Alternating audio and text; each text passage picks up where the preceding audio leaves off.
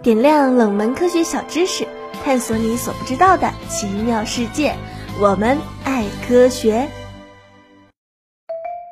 Hello，小伙伴们，大家好！又到了每周的我们爱科学的时间。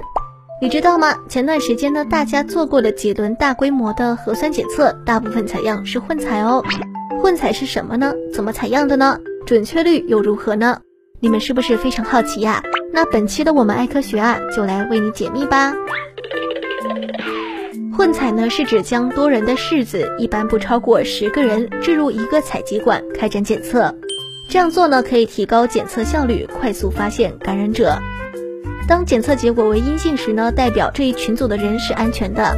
如果检测结果为阳性，这批人将被隔离，进行再次的柿子采集和检测。然后挨个进行样本检测，以确定阳性受试者。这么做呢，可以在最短的时间内避免病毒的扩散和传播哦。同时呢，也可以为我们的这个核酸检测工作加快速度。总的来说呢，混采是一个比较高速有效的检测方法。那有的小伙伴们可能会担心准确率会不会不高？其实并不存在这个问题，它只不过是把一群组的人的柿子采样集中在同一个试管里。这并不会影响检测结果的准确性。这么做呢，是有利于进行一个对大规模的群体的一个快速筛查的。